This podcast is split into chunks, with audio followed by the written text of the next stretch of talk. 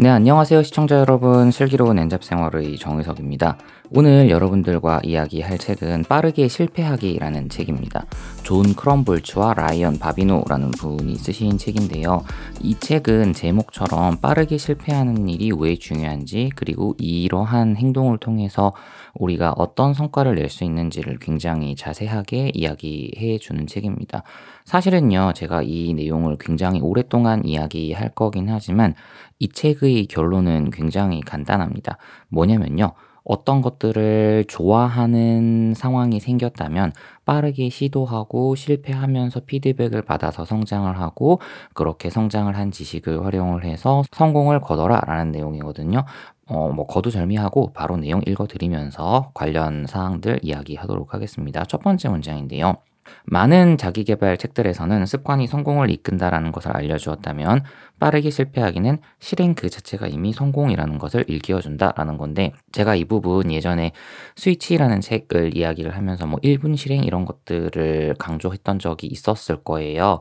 그러니까 내가 하고 싶은 것 혹은 내가 마음에 뒀던 것들을 1분만 시작해라라는 건데 사실은 그게 1분 안에 끝나지 않는 거죠. 그런데 성공의 기준은 딱 1분인 거예요.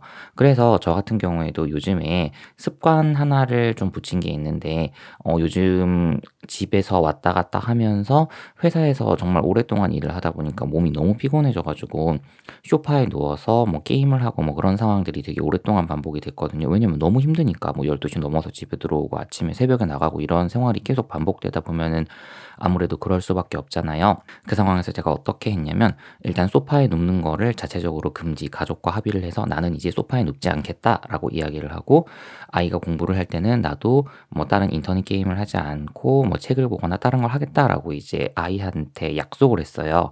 그러고 나서 이제 아이가 뭐 구몬이나 뭐 기타 여러 가지 공부를 하고 있으면 저는 뭐 전자책을 읽거나 블로그에 글을 쓰거나 하는 활동을 하니까 훨씬 더 생산적이 되어 버린 거예요. 그래서 이런 부분들이 일단 실행하기만 하면은 성공으로 이끌어질 수 있다라는 거고요. 저도 이거 지금 팟캐스트 녹음을 아침에 일어나자마자 씻고 나와서 바로 그냥 녹음기 열고 밀리에서 제 열어서 지금 관련 내용들 같이 이야기를 하고 있거든요. 일단 시작했으니까 저는 성공이에요. 그래서 저는 이렇게 성공했다는 기쁜 마음을 가지고 계속해서 콘텐츠를 만들고 음성을 녹음하려고 합니다. 그리고 여기에서는 어떠한 좀 실험이 나오는데 이 실험에 대해서는 굳이 이야기를 할 필요는 없는 것 같아요. 그 실험을 통해서 연구팀이 얻었던 사실이 뭐였냐면 행복하고 성공적인 사람들은 계획하는 시간을 줄이고 행동하는 데 더 많은 시간을 할애한다는 점이다라는 건데 제가 예전에 편스토랑이었나 전참시였나 기억이 정확하게 잘 안 나는데 윤윤혜가 나왔던 적이 있었거든요. 예전에 걸그룹으로 유명하고 최근에 놀면 뭐하니를 통해서 굉장히 유명해진 분이잖아요. 그런데 이분이 하루 종일 뭔가를 하고 있어요. 쉬지를 않아요. 뭐 요리를 하거나 또 뭐 자수를 하거나 그림을 그리거나 뭐 DIY를 하거나 또 뭘 하고 뭘 하고 뭐 어떤 때 또 나가서 춤도 추고 하루 종일 계속 무언가를 하거든요. 그런데 이분이 연예계에서 별명이 금손입니다. 그쵸? 요리를 엄청 잘하는 걸로 굉장히 유명한데 열심히 움직이니까 스트레스를 받을 틈이 생각보다 많이 없다고 이야기를 하고 그걸 통해서 본인이 얻는 만족감이 되게 크다는 거예요. 그런데 그렇게 계속 하는 하는 것 자체가 스스로가 좋아하는 일을 어쩔 수 없이 많이 할 수밖에 없게 된다는 건데 그것들을 개인이 찾을 수 있으면 굉장히 좋을 것 같아요. 저는 제가 좋아하는 일을 많이 하는데 글쓰기를 주로 많이 합니다. 글쓰기를 많이 하고 그리고 말로 떠드는 거 되게 좋아해요. 그래서 팀원분들이 좀 피곤할 때도 종종 있을 것 같다라는 생각도 하는데 어찌됐건 제가 마음대로 떠들 수 있는 건 요 팟캐스트고 그리고 제가 마음대로 이야기할 수 있고 마음대로 제 생각을 펼칠 수 있는 건 글쓰기잖아요. 그래서 요 두 가지 를 하면서 어쨌든 행복을 위해서 조금 더 나아가 나가고 있고 그런데 그렇게 행복한 일을 했더니 어 적지만 돈도 벌리네가 돼버린 거예요. 그래서 이런 식으로 성공 경험을 누적하는 거는 굉장히 중요한 일이 아닐까라는 생각을 좀 하게 됐고요. 그리고 이제 이 책에서 핵심적으로 이야기하고 있는 부분이 서두에 나와서 좀 말씀을 드리면 한번 읽어 드릴게요. 우리는 앞으로 이 책에서 지금까지 당신이 알고 있던 것과 다른 제안을 하고자 한다. 그 제안들은 결연한 결심이나 비장한 각오 따위는 요구하지 않을 것이다. 오히려 지금 당장 시도할 수 있는 가장 가벼운 행동이 무엇인지 끊임없이 물을 것이다. 이 부분인데요. 아까도 말씀드렸지만은 이러한 성향은 작은 실행과 유사한 관점을 갖고 있습니다. 그래서 한국에서도 small step이었나 어쨌든 뭐 굉장히 작은 것들을 실행을 하고 그것들을 관리를 하면서 그 과정에서 내 인생이 어떻게 변하는지를 기록한 책이 있거든요. 그런 방식으로 우리가 이해를 하면 되고요. 그리고 제가 지금 콘텐츠를 운영을 하고 있거든요. 팟캐스트, 블로그 글쓰기인데 예전에는 되게 각 잡고 썼던 것 같아요. 강의를 나갔을 때 편하게 쓰셔야 돼요. 편하게 그냥 뭐 유튜브도 하고 블로그도 하세요 라고 이야기를 했는데 생각보다 제가 편안하게 하고 있지 않았던 거예요. 정말 각 잡고 이렇게 무언가를 만들고 있더라고요. 그래서 야, 저는 이건 좀 아닌 것 같다라는 생각이 좀 들어서 앞으로는 각 잡지 않고 편하게 유튜브도 만들고 그다음에 블로그도 만들고 그다음에 또 어떤 뭐 팟캐스트 콘텐츠도 만들어야겠다라는 생각을 했고요. 제가 이런 생각을 하게 된 결정적인 계기가 제가 유튜브를 꽤 오랫동안 지금 쉬고 있거든요. 왜냐면은 콘텐츠를 못 올리고 있는데 어 이렇게 올리는 게 아 진짜 각 잡고 제대로 올려야지 하는데 제대로 올릴 생각도 하지 않고 콘텐츠도 안 올라가요. 그러면은 손해거든요. 그런데 어 정말 생각하지 않고 누군가의 질문에 성실하게 답변을 해서 누군가에게 도움이 되는 콘텐츠를 올렸다면 그건 내 채널의 성과로 나타나요. 뭐 조회수가 쪼끔이라도 올라가고 구독자가 쪼끔이라도 늘어나고 그리고 뭐 100 원이라도 뭐 광고 수익이 생길 거잖아요. 그래서 이런 부분들을 우리가 인지를 하고 있어야 되는데 여태까지 이거를 몰랐다는 거죠. 어 알고 있었음에도 더 정 확하게 얘기하면 실천하지 않았던 것 같습니다. 네 그래서 이러한 성향들을 지금 이 책에서는 어떤 기법이라고 얘기를 하냐면 그것은 스탠퍼드 대 평생 교육 과정에서 인생 성장 프로젝트라는 이름으로 시작되었다라는 건데 이 인생 성장 프로젝트는 간단하게 말씀드리면 내가 좋아하는 일을 가장 작게 시작할 수 있는 행동 지침을 정하는 거예요. 예를 들어서 만약에 사진 작가가 되고 싶다. 그러면은 블로그에 사진 찍고 인스타그램에 사진 찍어서 올리는 것부터 시작하라는 거죠. 그래서 이런 과정이 반복되고 사람들의 좋아요를 많이 받으면서 성장을 했다가 나중에 아 이거를 그러면 스톡 이미지 사이트에 팔아볼까? 그냥 간단하게 올려보고 실패한 다음에 아 여기서 안 팔리는 이유는 뭐지? 분석해서 또 올려보고 또 올려보고 하는 거예요. 그래서 빠르게 실패하기라는 거는 내가 피드백을 받을 수 있는 시간을 최대한 빠르게 확보를 하라는 건데 이거는 우리의 인생 성장 경험에서 되게 중요한데요. 책에 이제 어떤 사례가 있냐면 어, 우리나라에서도 비슷한 상황이 많이 생기는 것 같아요. 집에서 어, 땡땡아 너는 의사가 되어야 해. 이제 우리 집안은 다 의사 집안이니까 너는 이제 어, 사람들을 살리는 생명을 소중하게 여기는 의사가 되어야 돼라고 해서 아이가 열심히 공부를 해가지고 의대에 진학을 하고 의 의사 시험에 붙어서 의사가 됐단 말이죠. 그런데 실제로 이렇게 수술을 하고 환자를 봤더니 어, 수술을 할 때는 피가 너무너무 무섭고 환자를 대할 때 대화하는 게 너무너무 힘든 거예요. 그러면은 아, 내가 이거를 하기 위해서 그 수많은 시간을 날렸나 라는 생각을 당연히 할 수밖에 없는데 차라리 그러지 말고 의사한테 먼저 가서 물어봐서 저 하루만 의사 체험을 할 수 있게 그냥 옆에서 지켜만 볼 수 있게 해주시면 안 되나요? 라고 먼저 물어봐 가지고 실천을 하던지 그래서 내가 하고 싶은 일을 최대한 빨리 체험을 하고 거기에서 얻어지는 그런 성취감과 괴리감을 동시에 확인할 수 있어야 된다는 건데 그거를 하지 않으니까 자꾸 내 인생에 어떤 이상한 일들이 막 생기는 거죠. 그리고 만족스럽지 않은 인생이 되는 거예요. 그래서 인생 성장 프로젝트는 좋아하는 일을 가장 빠르게 실천할 수 있는 방법을 찾는 것에서부터 시작한다라는 내용을 말씀을 드리고 싶습니다. 자, 그러면서 계속 강조하는 내용이 전체적으로 계속 똑같지만 중요하다고 생각하는 부분에 밑줄을 쳐서 읽어드리고 있는데요. 이 부분도 마찬가지입니다. 읽어드릴게요. 앞으로 우리 필자들은 이 책에서 최신 연구와 분석 그리고 작은 행동으로 조금씩 성공을 이룬 사람들의 실제 사례를 전달할 것이다. 사례를 통해 성공이란 세심하게 잘 짜인 계획이 아니라 연관 없어 보이는 작은 행동들로 시작된다는 것을 알게 될 것이다. 분명한 사실은 성공한 대부분의 사람이 계획을 세우는데 시간을 쓰기 보다 행동하는데 주력했다는 점이다. 아까 그래서 제가 유튜브 플랫폼을 말씀드렸잖아요. 제가 처음에는 작가의 서재라는 이름으로 유튜브를 시작했고, 그 다음에 작가의 글쓰기가 됐고, 지금은 슬기로운 엔잡 생활이 됐거든요.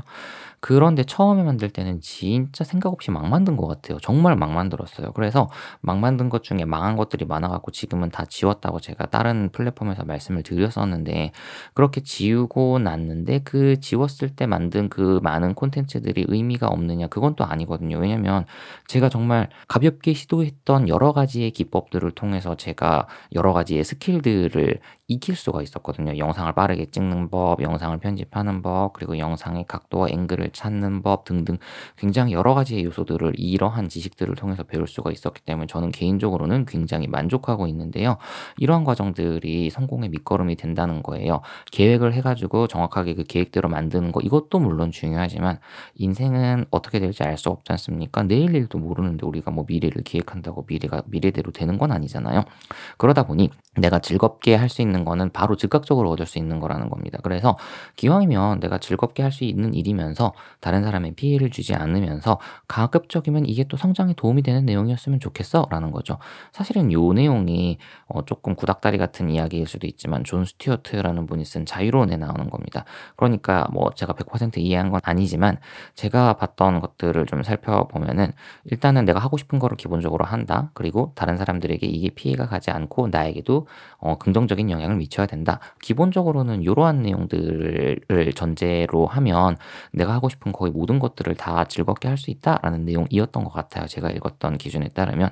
그래서 우리는 이러한 부분들을 굉장히 중요하게 생각해야 된다는 내용을 말씀드리고 싶습니다.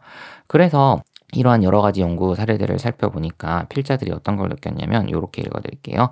필자들은 삶을 변화시키도록 용기를 불어넣는 가장 좋은 방법이 그들이 떠하는 문제 해결을 돕는 게 아님을 깨달았다. 오히려 지금 바로 즐거움을 느낄 수 있는 일을 행동으로 옮기도록 인식시키는 일이 중요했다라는 건데 저도 사실은 이 문장을 읽으면서 굉장히 반성을 했어요. 왜냐하면 저희가 고객의 어떤 문제를 해결할 때 고객이 갖고 있는 어려움들을 해결할 수 있는 현실적인 솔루션 을 제공을 해야 상품이 된다고 말씀을 드렸잖아요. 그런데 이거보다도 더 즉각적으로 반응하는 거는 즐거움이라는 거죠. 유튜브에서도 이러한 현상들이 확연하게 드러나는데 예를 들어서 저 같은 경우에는 굉장히 교육적인 영상을 만든다고 자부하고 있습니다. 어떤 특정 목적을 가진 사람들이 봤을 때 어 이거는 정말 유익해라는 이야기가 나올 정도의 영상을 만드는 것 같아요. 그런데 중요한 거는요. 이러한 영상들이 개그 영상 대비 조회수가 엄청나게 낮습니다. 이 개그 영상은 내가 생각 없이 보더라도 일단 내가 즐겁거든요. 그래서 이거를 내 인생에 적용을 해본다면은 내가 아까 말씀드렸던 여러 가지 기준, 그러니까 다른 사람들에게 피해를 주지 않고 나의 성장에 도움이 되면서 내가 정말 하고 싶은 일을 하면은 즉각적으로 즐거움을 얻을 수 있다는 사실을 계속 깨닫고 그렇게 얻는 즐거움을 가지고 우리가 조금 더 성장하는데 보탬이 되는 여러 가지의 추가 활동들을 할 수 있게 된다는 거죠.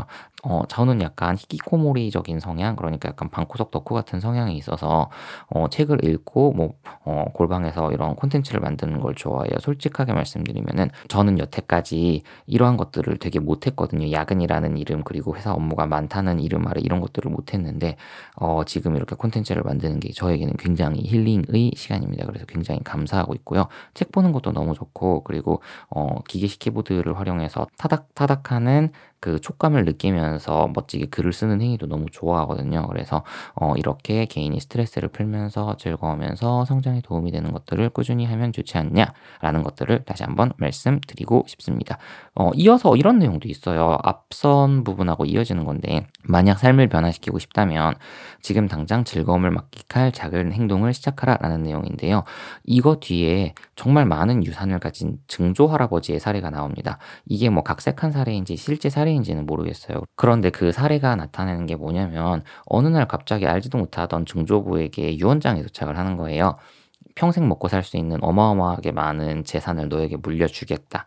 그런데 이제 이게 조건이 하나가 있는 거예요. 뭐냐면 1년 동안 행복 측정기라는 거를 쳐야 되는데 이게 평균 10점 만점에 7점 이상을 1년 동안 유지를 해야지 이 유산을 다 물려주겠다. 이런 거예요.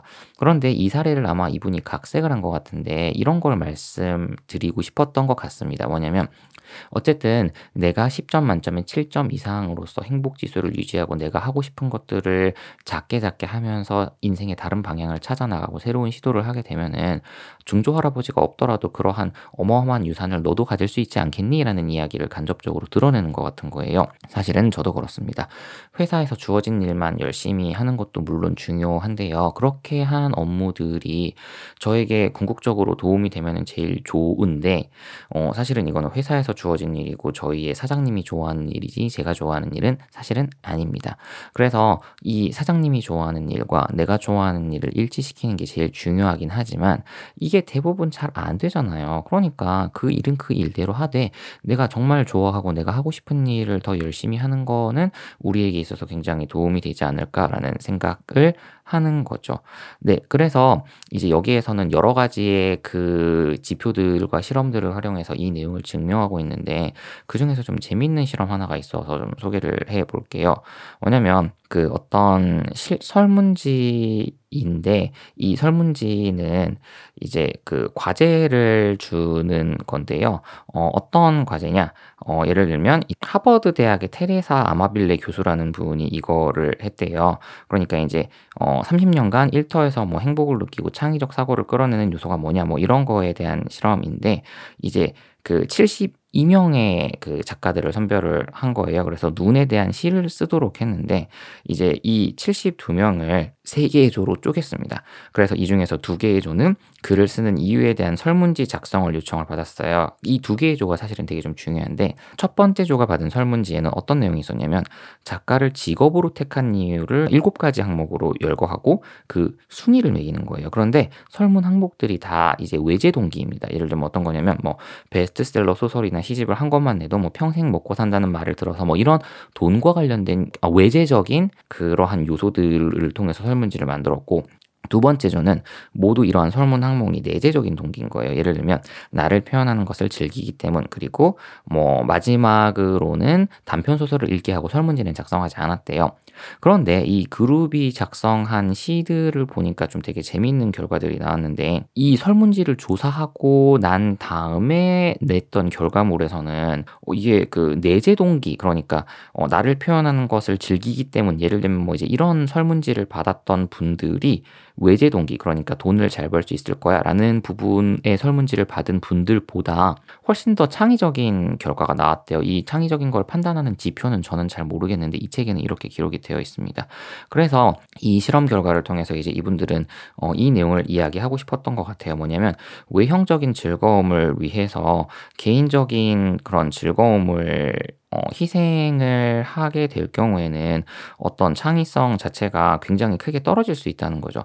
그래서 이런 부분들을 우리가 인지를 하고 그러면은 개인적인 즐거움을 찾기 위해서 우리가 뭘 해야 되냐라는 부분으로 좀 고민을 할 필요가 있고요. 또 연구 결과에 관련된 내용이 또 있어서 말씀을 드리면 바바라 프레드릭스는 긍정에 관한 최고의 연구 3대 1의 비율이 당신의 삶을 바꾼다에서 이렇게 밝혔습니다. 행복하게 정동된 인생을 사는 한 가지 방법은 한 번의 부정적인 기분을 겪을 때마다 최소 세 번의 긍정적인 감정을 경험하는 것입니다. 라고 나와 있어요. 그러니까 부정적인 감정을 경험하는 대신 긍정적인 감정을 경험하는 비율을 압도적으로 높이면 그걸 통해서 우리의 성과가 되게 높아질 수 있다는 겁니다. 그래서 긍정적인 감정을 경험할 수 있는 방법은 굉장히 많습니다. 뭐 운동을 한 다음에 기분을 좋게 하거나 아니면 뭐 책을 읽고 즐거움을 느끼거나 아니면 어떤 일을 성취해서 얻는 쾌감이 있을 수도 있고요. 아니면은 이제 뭐 부부라면은 뭐 부부 관계가 그 어, 긍정적인 감정의 어, 여러 가지 요소가 될 수도 있고요. 아, 뭐 기타 여러 가지의 상황들이 이제 어, 요소들로 작용을 할 수가 있는데 어, 핵심은 뭐냐면 긍정적인 감정을 최대한 많이 경험해야지만 당신이 성공할 수 있지 않겠니? 라는 부분으로 이야기를 하고 있는 거죠. 그래서 성공하는 사람들은 이 사실을 정확하게 알고 있어요. 그래서 그들 대부분은 정기적으로 즐거움을 느끼려고 노력을 하는데 어, life balance가 깨지고 번아웃이 오는 경우에는 인생이 즐겁지가 않다라는 이야기를 되게 많이 하거든요. 그래서 우리가 뭐 수면이나 식사에 신경 쓰는 것처럼 이 분들은 매일매일 뭐 보람 있고 즐거운 활동에 참여할 수 있는 그런 기회를 만드는 목적으로 내 삶의 일부들을 막 구성을 하거든요. 그 구성한 삶의 우선순위가 사람의 성향이나 특질이나 아니면 뭐 좋아하는 선호도에 따라서는 당연히 달라질 수 있습니다. 누군가에겐 그게 운동일 수 있고, 누군가에겐 그게 요리일 수 있고, 누군가에겐 그게 뭐 맛집 탐방일 수도 있고, 아니면 누군가는 그게 뭐 몸매 관리나 아니면은 뭐 이제 뭐 건강 관리일 수도 있고 아니면 누군가는 지식을 쌓거나 글을 쓰는 행위일 수도 있고 아니면 누군가에겐 그게 음악이 될 수도 있고요. 뭐 사진이 될 수도 있고 종류는 굉장히 다양하지만 어찌 되었던 정기적으로 내가 이런 활동을 통해서 즐거움을 얻을 수 있어야지만 우리가 성공할 수 있지 않겠니? 라는 부분을 계속해서 말씀드리고 싶었던 겁니다. 네. 그래서 이제 요런 내용들을 또 말씀을 드리고요. 그런데 이게 삶을 즐거운 상황으로 채우는 게 생각만큼 쉽진 않습니다. 그쵸? 그래서 우리가 '야 이런 부분을 그러면 어떻게 해야 되는데.'라는 건데요. 어 관련된 내용이 좀 나와 있어서 읽어 드리면 "삶을 즐거운 순간들로 채우려면 어떻게 해야 할까? 살아 있음을 느끼며 감사하고 호기심으로 가득한 열정을 갖기 위해서 말이다. 먼저 자신의 감정적 경험의 패턴을 살펴야 한다. 그 중 한 가지 도구는 일기다. 많은 연구에 따르면 매일 일기를 작성하면 상당한 정서적, 인지적, 조직적 이점이 있음이 밝혀졌다라고 나와 있는데 저는요 요거를 블로그로 하는 걸 정말 강력하게 권장합니다. 이거는 약간 다른 사람들에게 보여주는 공개 일기 같은 건데 이렇게 열심히 글을 쓰다 보면은 개인의 성장에 도움이 될 여러 지식들과 경험이 온라인상에 누적이 되는데요. 이게 온라인상에서 내가 열심히 어떤 활동을 하고 자아 성찰을 했다는 증거로 작용을 할 수밖에 없게 됩니다. 그래서 음 짧게 라도 뭐 하루 한 문장이라도 블로그에 글을 써서 올리는 행위가 우리에게 너무 중요하다는 사실을 인지를 했으면 좋겠고요. 사실은 저는 블로그로 어느 정도의 삶을 유지하고 있는 사람이기 때문에 어 방문자가 적더라도 그래서 블로그를 정말 각 잡고 쓰기 위해서 필요한 여러 가지 요소들을 알려드리고 있어요. 그런데 그건 그거대로 하면 되는 거지만 사실은 우리의 블로그는 약간 일기장처럼 옛날 싸이월드 일기장 같은 거 있잖아요. 뭐 써놓고 비공개로 돌리는 오글오글한 글이 많긴 하지만 어, 그런 오글오글한 글을 제외하고는 그냥 마음대로 써서 그냥 공개하고 사람들에게 나누고 하는 과정들이 우리에게 도움이 되지 않을까라는 생각을 저는 정말 많이 하고 있거든요. 그래서 이 부분을 제가 말씀드리고 싶었습니다.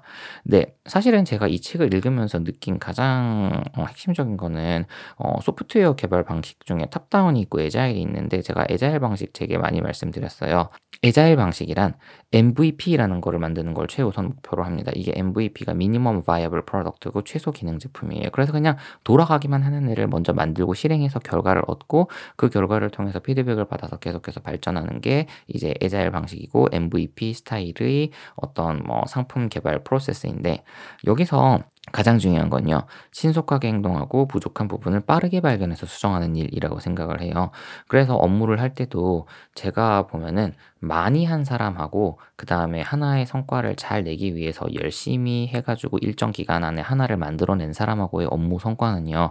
굉장히 죄송하지만 압도적으로 많은 일을 한 사람에게 더 높게 나타납니다. 이 책에 관련 실험이 있어요. 어떤 실험이 있냐면 그 미술 관련 과제를 하는데 한 그룹은 굉장히 많은 과제를 제출받기를 요구받았고 그 다음에 또 다른 그룹은 정말 학기 말까지 어 진짜 진짜 고민해서 완벽한 하나의 결과물을 만들어라 라는 과제를 냈는데 많이 만들어 본 애들이 하나를 만들었던 애들보다 성과가 압도적으로 좋더라는 거예요. 그래서 실패를 하더라도 많이 해보는 게 오히려 중요하고 이게 개인의 경험치로서 작용을 하는데 이런 작은 실행 지침 자체가 우리의 경험치를 높이는 여러 가지의 활동들을 누적시켜 줄 수 있다는 점에서 굉장히 의의가 있다고 저는 개인적으로 생각을 하고 있습니다.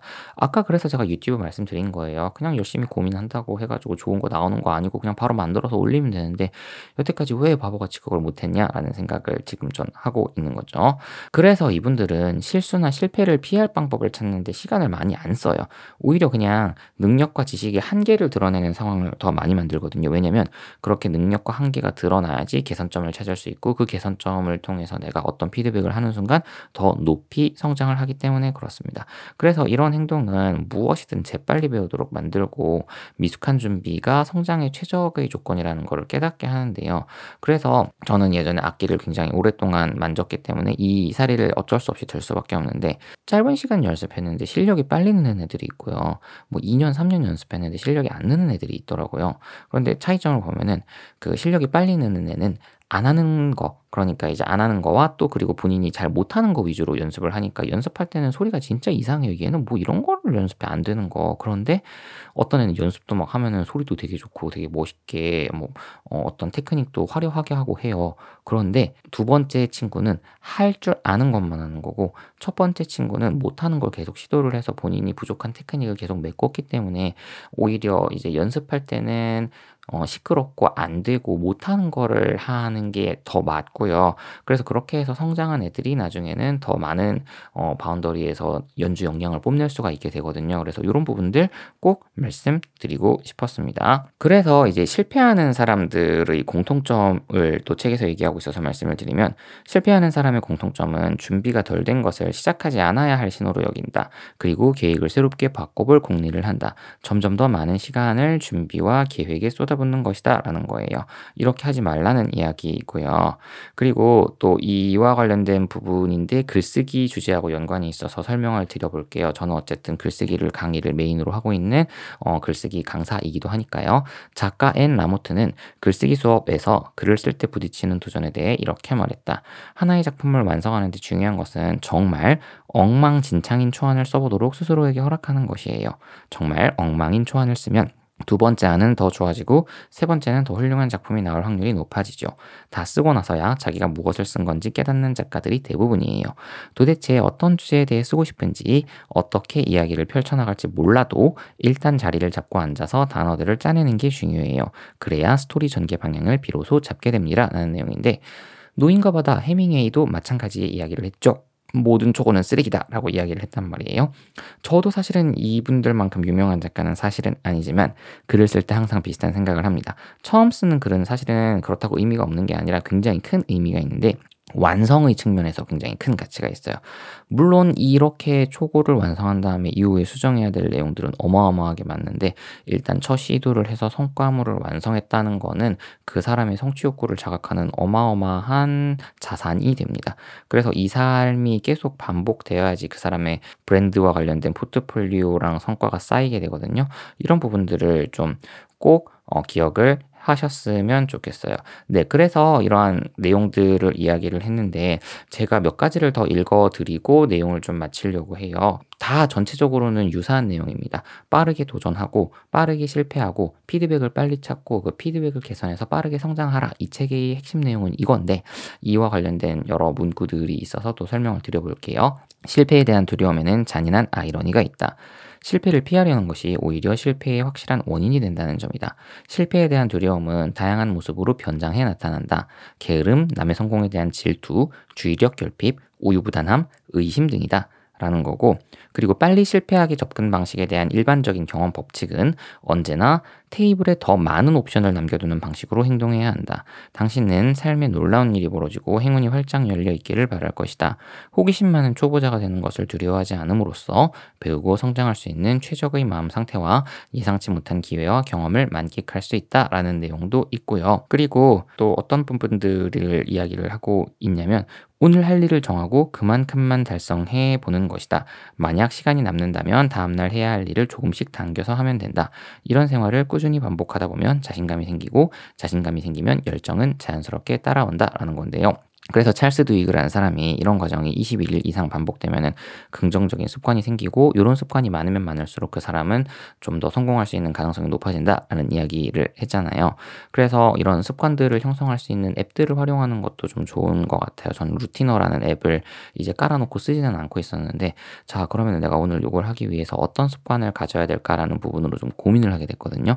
할 수 있는 일을 일을 찾아서 하루에 일부 시간이라도 한 10분 뭐 20분이더라도 시도를 하는 거 자체가 굉장히 중요하기 때문에 저는 앞으로 요 루티너라는 앱을 굉장히 많은 빈도로 활용을 하게 될 것 같습니다. 네, 그러면 마지막으로 작은 행동들을 위한 제안들을 제가 좀 몇 개 말씀드릴게요. 어떻게 이야기를 했냐면 keep it specific. 행동의 내용을 명확히 한다. 행동을 구체적으로 누가 어떻게 어디서 왜 언제 정의할 수 있어야 된다. 이게 첫 번째고요. 그 다음은 keep it easy. 행동은 쉬어야 한다. 행동 단계가 성취하기 쉬워야 한다. 행동 단계가 완료되지 않았다면 덜 도전적인 것으로 조정해야 된다. 그 다음에 keep it fun. 즐거워야 된다. 어떤 행동을 택하든 즐겁고 흥미로운 경험이 되어야 한다. 긴장될지라도 열정을 갖는 일이면 된다. 라는 거고 keep it immediate. immediately라는 말이 있죠. 즉각적인, 바로, 즉시 이런 말이죠. 즉각 행동한다. 지금 당장 시작할 수 있으며 단기간에 끝맺을 수 있어야 한다 라는 거고 keep it cheap. 비용이 적게 들어야 한다. 최저의 시간과 돈, 자원을 필요로 하는 행동이어야 한다라는 거고 keep it real. 현실적인 행동을 해야 한다. 샘플을 만들거나 다른 사람과 대화를 나누거나 어떤 장소를 방문하거나 서류를 정리하는 일과 같은 것들을 시도하라. keep it social. 사회적이어야 한다. 다른 사람들과 상호작용할 수 있는 기회를 만들도록 노력함으로써 피드백을 얻을 수 있다. 제가 이 요소 때문에 블로그나 SNS를 강조하는 거예요. 그래서 이러한 작은 행동들의 예시를 보면 이런 거예요. 다음 주 금요일까지 패션 업계에서 일하는 사람과 얘기할 기회를 만들어 봐야지. 첫 번째. 그 다음은 조각품 구상 관련 스케치를 해서 화요일에 친구 수지에게 보여줘야겠어. 그 다음 어린이 동화의 줄거리를 요약해서 이번 일요일에 조카에게 들려줘야지. 이번 주말에 사진작가 워크숍에서 내 사진들을 참가자에게 보여주면 어떨까? 토요일에 벼룩 시장이 열리잖아. 내가 제일 잘 만든 도자기들을 진열해 봐야 되겠어. 리더십 세미나에 관한 한 장짜리 개요를 써서 화요일 점심 때 사장님께 보여드려 봐야지. 금요일까지 멘토링에 관한 책을 한 권 주문해야지. 뭐 이런 요소들인 거죠. 그래서 빠르게 실패하기라는 책은 작은 실행과 습관적인 반복을 통해서 우리의 삶을 성장시키는 데 도움이 되는 여러 가지 지식들과 실험과 그 결과들을 이야기하고 있어서 여러분들께 읽으면은 좀 추천할 수 있을 법한 책으로 이야기를 하고 싶고요. 제가 아까 밀리의 서재 이야기를 말씀드렸는데 밀리의 서재를 만약에 구독하고 계신다면 그냥 검색해서 바로 받아보실 수 있으니까 이 점도 참고를 해 주시면 좋을 것 같습니다. 네, 그러면 오늘은 저는 여기까지 하도록 하겠습니다. 다음 시간에 더 유익한 내용으로 여러분들을 찾아 찾아뵐게요. 긴 시간 동안 들어주셔서 감사합니다. 감사합니다. 안녕히 계세요. 안녕.